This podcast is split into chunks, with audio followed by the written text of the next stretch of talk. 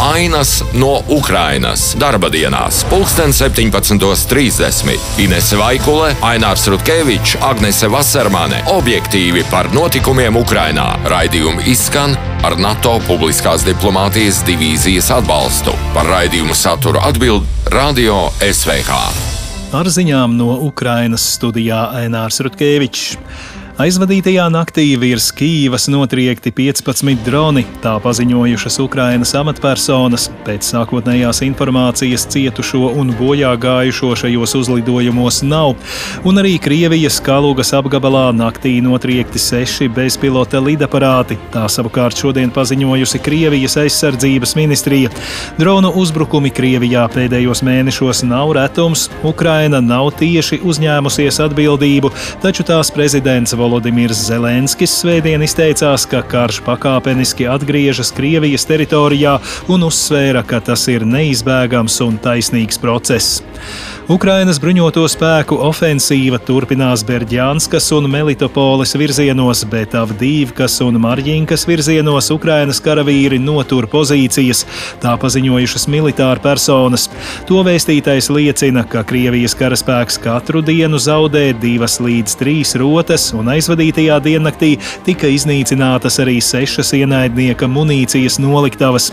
Kā norādījis Tāvrijas operatīvi strateģiskās karaspēka grupas komanda, komandiera vietnieks Serhijas Kuzmins, Krieviem trūkst munīcijas, tāpēc ienaidnieks cenšas pārvietot savus resursus no citiem virzieniem, tā skaitā Krīmas.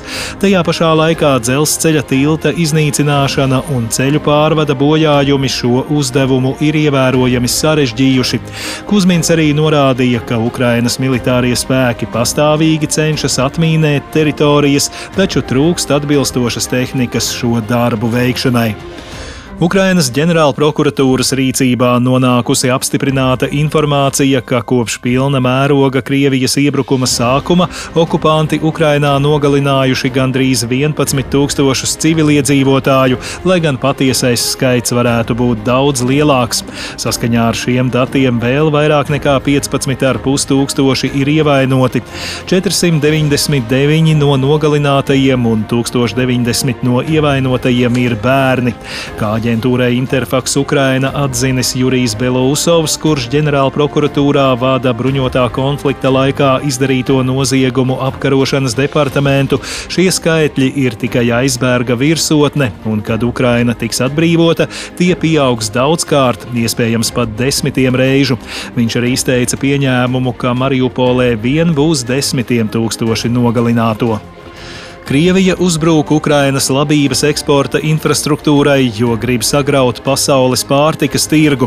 Tā ikvakara uzrunā vakar paziņoja Ukrainas prezidents Volodimirs Zelenskis. Viņš norādīja, ka Maskava cīnās par globālu katastrofu un citēju: Šiem prātā jukušajiem vajag, lai pasaules pārtikas tirgus sabruktu. Viņiem ir vajadzīgas cenu krīzes, piegāžu traucējumi, kāds tur pie viņiem domā, ka varēs uz tā rēķina nopelnīt. Kāds tur Maskavā cer, ka varēs sev kaut ko izkaulēt, sacīja Zelenskis, piebilstot, ka tās ir ļoti, ļoti bīstamas cerības. Kopš izstāšanās no starptautiskā labības darījuma, kas kuģiem ar Ukrainas labības kravām garantēja drošu ceļu Melnajā jūrā, Krievija ir vairāk kārt devusi triecienus Ukrainas ostu labības eksporta infrastruktūrai, un tajos iznīcināti desmitiem tūkstoši tonu eksportam domāto graudu. Tikmēr Kīvas apgabalā jau ir pilnībā vai daļēji atjaunoti vairāk nekā 12,5 tūkstoši no 27 tūkstošiem Krievijas militārajā agresijā nopostīto objektu. Tā paziņojas apgabala militārās administrācijas vadītājs Ruslāns Kravčenko. Saskaņā ar viņa rakstīto sociālajā tīklā Facebook prioritāte ir atjaunot kritiski svarīgo infrastruktūru un mājokļus, jo cilvēki ne tikai vēlas atgriezties mājās, bet arī saņemt pienācīgus sociālos un sadzīves apstākļus un pakalpojumus, piekļuvi kvalitatīvai medicīnai un izglītībai. Viņš arī pavēstījis, ka atjaunoti ir vairāk nekā 11,000 daudz dzīvokļu un privātu māju, 187 bērnu dārzi un skolas, 101 medicīnas iestāde un 68 administratīvās sēkas. Tās bija vēstis no Ukrainas un ar tām studijā Ainārs Rutkevičs. Tās bija ainas no Ukrainas. Situācijas izpratne ir spēcīga atbalsta pamats. Raidījumi izskan ar NATO publiskās diplomātijas divīzijas atbalstu. Par raidījumu saturu atbild Radio SVH.